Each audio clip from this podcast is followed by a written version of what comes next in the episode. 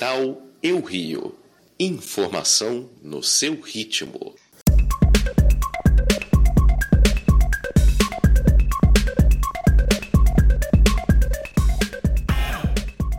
Seja bem-vindo ao podcast Eu Rio, a informação no seu ritmo. Notícias do Rio de Janeiro para o mundo, produzidas pelos jornalistas do portal eurio.com.br. Neste podcast, nossa equipe relata os problemas de saneamento básico enfrentados por moradores da região metropolitana fluminense. É água com esgoto, contaminação industrial e lixo. Tudo isso são, é, se transformam no flagelo dos habitantes das margens da Baía de Guanabara. Eu sou Cláudio Rangel, repórter do portal Eu Rio. E para começar, recebemos a denúncia de Sebastião Braga, morador de Campos Elíseos. É, estamos em agosto de 2020, hein? E ainda recebemos denúncias dando conta de que a água que bebemos continua contaminada. Sebastião Braga é coordenador geral da ONG Sociedade em Comunhão Cristã, em atuação no município de Duque de Caxias. Ele conta o que os caxienses estão enfrentando. Eu sou morador de Campos Elíseos, segunda maior arrecadação de impostos circulantes do estado do Rio de Janeiro, é, segundo distrito de Duque de Caxias, onde tem o maior polo petroquímico do Brasil, que sai da América. É, nós não temos saneamento básico, como toda a Baixada Fluminense. É, Caxias é um dos lugares que tiver 5% de saneamento básico, é muito, de toda a sua cidade. É, Campos Elíseos, a gente não tem água potável, né? não tem água tratada distribuída pela cidade. Né? Nós não temos saneamento básico nas ruas, no, com relação ao tratamento de água e esgoto. É, a única coisa que funciona é a coleta de lixo. E deveria ser diferente. O poder público deveria atuar mais. É, já visto uma cidade como Caxias, com a sua arrecadação que tem. Isso é um absurdo, né? Quando a gente fala de uma cidade rica, como o Duque de Caxias, a gente não ter água potável. Isso não é uma questão de privatizar, é uma questão de moralizar. Então, a, a moralização da empresa pública, da coisa pública, ela vai de encontro ao bom serviço. Então, assim, é, quando a gente passa e vê falas a céu aberto, ruas sem asfalto, isso é terrível, né? Pior ainda num período de pandemia que estamos vivendo na atualidade, onde as casas não têm água tratada, água limpa para poder lavar a mão, para poder tomar banho, para poder cuidar da sua própria saúde. Então isso é lastimável, isso agrava mais ainda a doença. É, Campos Elíseos tem inúmeros casos de coronavírus com muitas mortes. Nós, como toda a Baixada Fluminense, não temos saneamento básico, tratamento de água e esgoto, água potável, nada disso. No próximo bloco, a saúde da população em risco.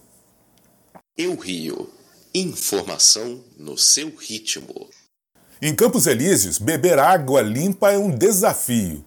Sebastião Braga diz que já constatou a presença de fezes na água de beber. Ele conta como a população local faz para se proteger de contaminação em tempos de Covid-19. O que a gente tem aqui é muita enchente. Né? Sempre que chove temos muita enchente, é porque Campos Elíseos fica abaixo do nível do mar. Então, é, as nossas, as nossas fezes elas são jogadas na Baía de Guanabara, né? In natura. E qualquer enchente elas voltam e traz algumas amiguinhas juntas, né? É, nós não temos água potável há mais de 35 anos, né? nós lutamos arduamente para ter essa água potável e temos certeza que o nosso lençol freático, em virtude de mais de 58 indústrias químicas ao redor, entre elas a maior de todas, que é a Reduc, né? esse lençol freático com certeza está contaminado, até porque com essas enchentes é, toda a água que vem, né, que vem do, do, nas enchentes, ela vai para o lençol freático e isso causa inúmeros casos, casos de câncer em Campos Elíseos, né? temos inúmeros casos de leucemia e outros tipos de câncer. Leucemia, principalmente em jovens, né? É, estamos fazendo um estudo junto com a Fiocruz, inclusive, para tentar identificar o porquê de tanto caso de câncer. E a luta é árdua, né? É um trabalho de formiguinha. O que a gente não entende é porque o, porque o, o, o poder público não tem uma ação é, mais atuante.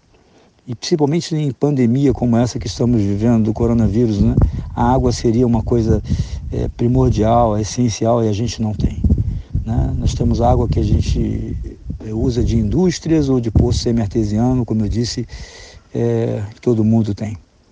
Então, Campos Elíseos é um lugar que tem uma precariedade de tudo. Saneamento básico, zero, nenhum.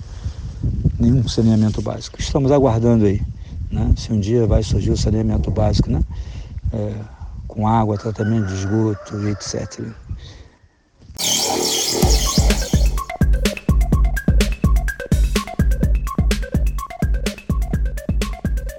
E as autoridades, hein? O que acham? Depois de anos de denúncias, como as de Sebastião Braga, o governo federal resolveu agir. E a solução encontrada foi a privatização. No dia 15 de julho, o presidente Jair Bolsonaro sancionou o marco do saneamento básico. O ministro da Cidadania, Onyx Lorenzoni, disse em entrevista ao portal Brasil 61 que o programa de parcerias privadas do governo, é, o PPI, vai atrair empresas do setor comercial para o setor. O que será que isso vai dar, hein? Vamos ter que pagar mais pela conta de água? Ouça o ministro. Então, agora com esse novo marco regulatório, nós inserimos o saneamento básico no PPI. É, isso vai facilitar muito para que a gente consiga fazer concessões é, privadas, né, é, de serviço público, tanto para a questão do próprio saneamento né, das cidades. Um dos grandes problemas ambientais que nós temos no Brasil é exatamente o tratamento de esgoto, pela contaminação que traz tanto pluvial quanto cloacal, né, de rios né, e, e mananciais de água. Com o marco regulatório, o programa de parceria de investimentos, o Brasil tem a melhor carteira do mundo de investimentos em infraestrutura, eu tenho certeza que esse casamento vai permitir que a iniciativa privada brasileira e internacional possa nos alavancar e permitir que a gente consiga é, universalizar o saneamento em todo o país. É, mas para especialistas, a privatização do saneamento básico vai na contramão do que tem sido feito no resto do mundo. E os maiores beneficiados, por incrível que pareça, são os bancos. É, o sistema bancário. No próximo bloco, vamos ouvir Sérgio Ricardo Verde, membro fundador do movimento Bahia Viva, em 5 segundos. Eu Rio. Informação no seu ritmo. Você está ouvindo o podcast Eu Rio, a informação no seu ritmo, hein? Sérgio Ricardo, qual é a posição do movimento Bahia Viva em relação ao marco de saneamento básico aprovado pelo Congresso e sancionado pelo presidente? Nós vemos com extrema preocupação a aprovação pelo Senado Federal do chamado Marco Regulatório do Saneamento, mas que, na verdade, o que foi aprovado foi a instituição do mercado das águas no Brasil. Esse mercado das águas foi o que gerou verdadeiras guerras das águas na Bolívia, no Equador, onde as populações rurais, os camponeses, a população mais pobre, após a privatização, é, não tinham direito à água potável sequer para é, a sua lavoura. O Brasil vive uma verdadeira tragédia sanitária. 100 milhões de brasileiros ainda hoje não têm acesso à coleta e tratamento de esgoto, e 35 milhões de brasileiros sequer têm acesso à água potável. Esses riscos à vida humana, eles foram amplificados durante a pandemia, que precisa ser vista nesse contexto de uma crise ambiental e sanitária que vem se acumulando ao longo de décadas. Estamos conversando com o fundador do movimento Bahia Viva, Sérgio Ricardo, sobre a nova lei de saneamento básico no Brasil. Sérgio Ricardo, quem se beneficia com a mercantilização da água? Como vai ficar a conta? Vamos pagar mais? São essas as perguntas que passam agora pela cabeça do povo. Né?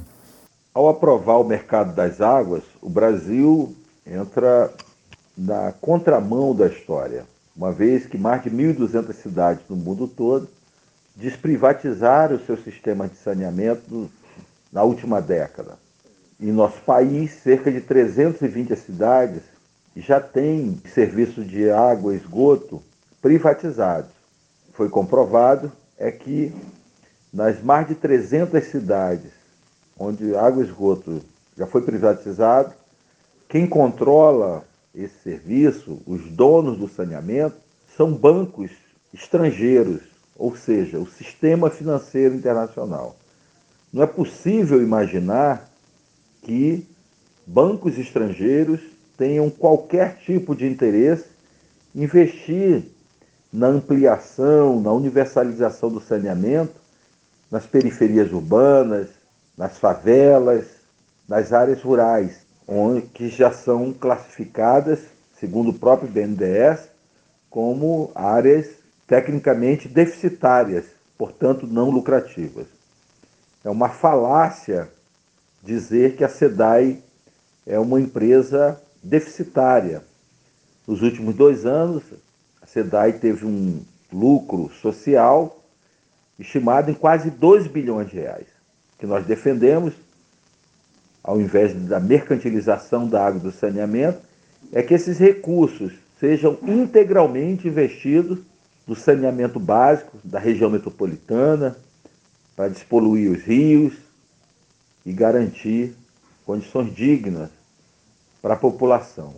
A mercantilização da água também afetará o subsídio cruzado ou tarifa social, que no caso do Estado do Rio de Janeiro é, beneficia cerca de 2 milhões de pessoas. Portanto, a privatização da SEDAI colocará em risco a adoção da tarifa social, que é um instrumento de solidariedade, uma vez que de 70% da arrecadação da SEDAI é oriunda da capital, portanto, o carioca, quando paga sua conta de água e esgoto, presta uma solidariedade humana à população dos outros 63 municípios que são atendidos pela, pela SEDAI.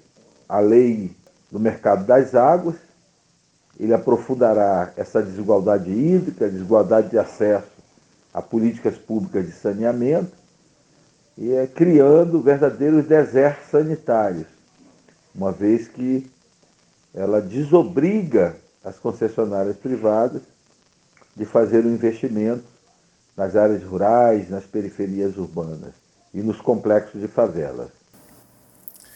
Falar em privatização do saneamento público, necessariamente devemos tocar na questão da privatização da SEDAI, que já vem aí um bom tempo aí, a SEDAI colocado como moeda de troca com o governo federal por causa das dívidas aí. O movimento realizou estudos sobre a questão. Quais são as conclusões sobre a utilidade ou não da venda da companhia para iniciativa privada, Sérgio Ricardo?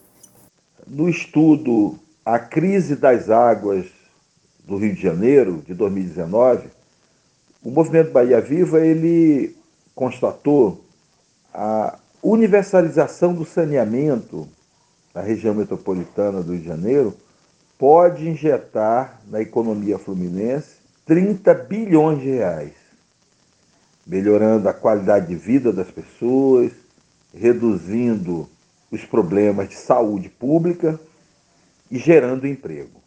O edital de privatização do BNDES, que prevê uma concessão por longuíssimos 35 anos, ele, na verdade, é uma verdadeira fraude.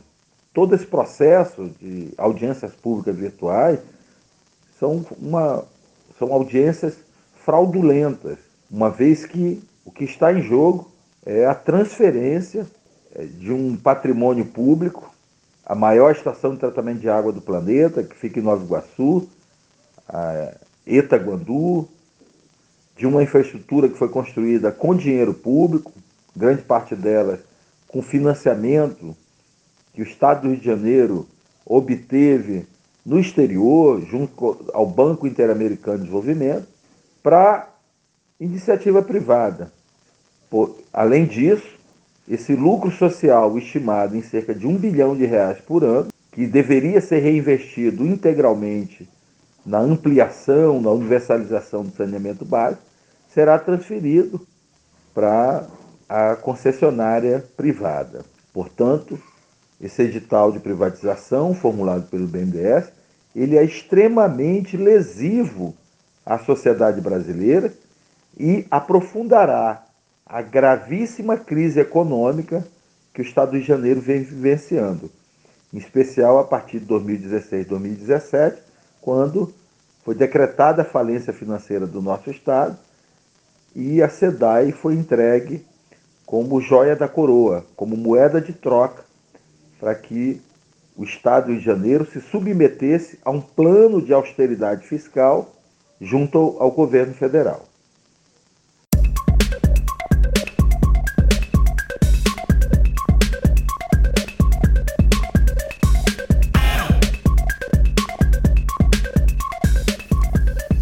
Você, o que acha da iniciativa privada no setor de água e esgoto? Será que a sua região terá, finalmente, água ou esgoto tratado? E você acha que vai pagar quanto por isso? Participe do portal Eu Rio, notícias e informação no seu ritmo. É, mande uma mensagem pelo WhatsApp. Anota aí: DDD 21 96667 8015.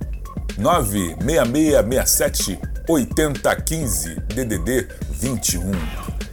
A gente volta em outro episódio do podcast Eu Rio, a informação no seu ritmo.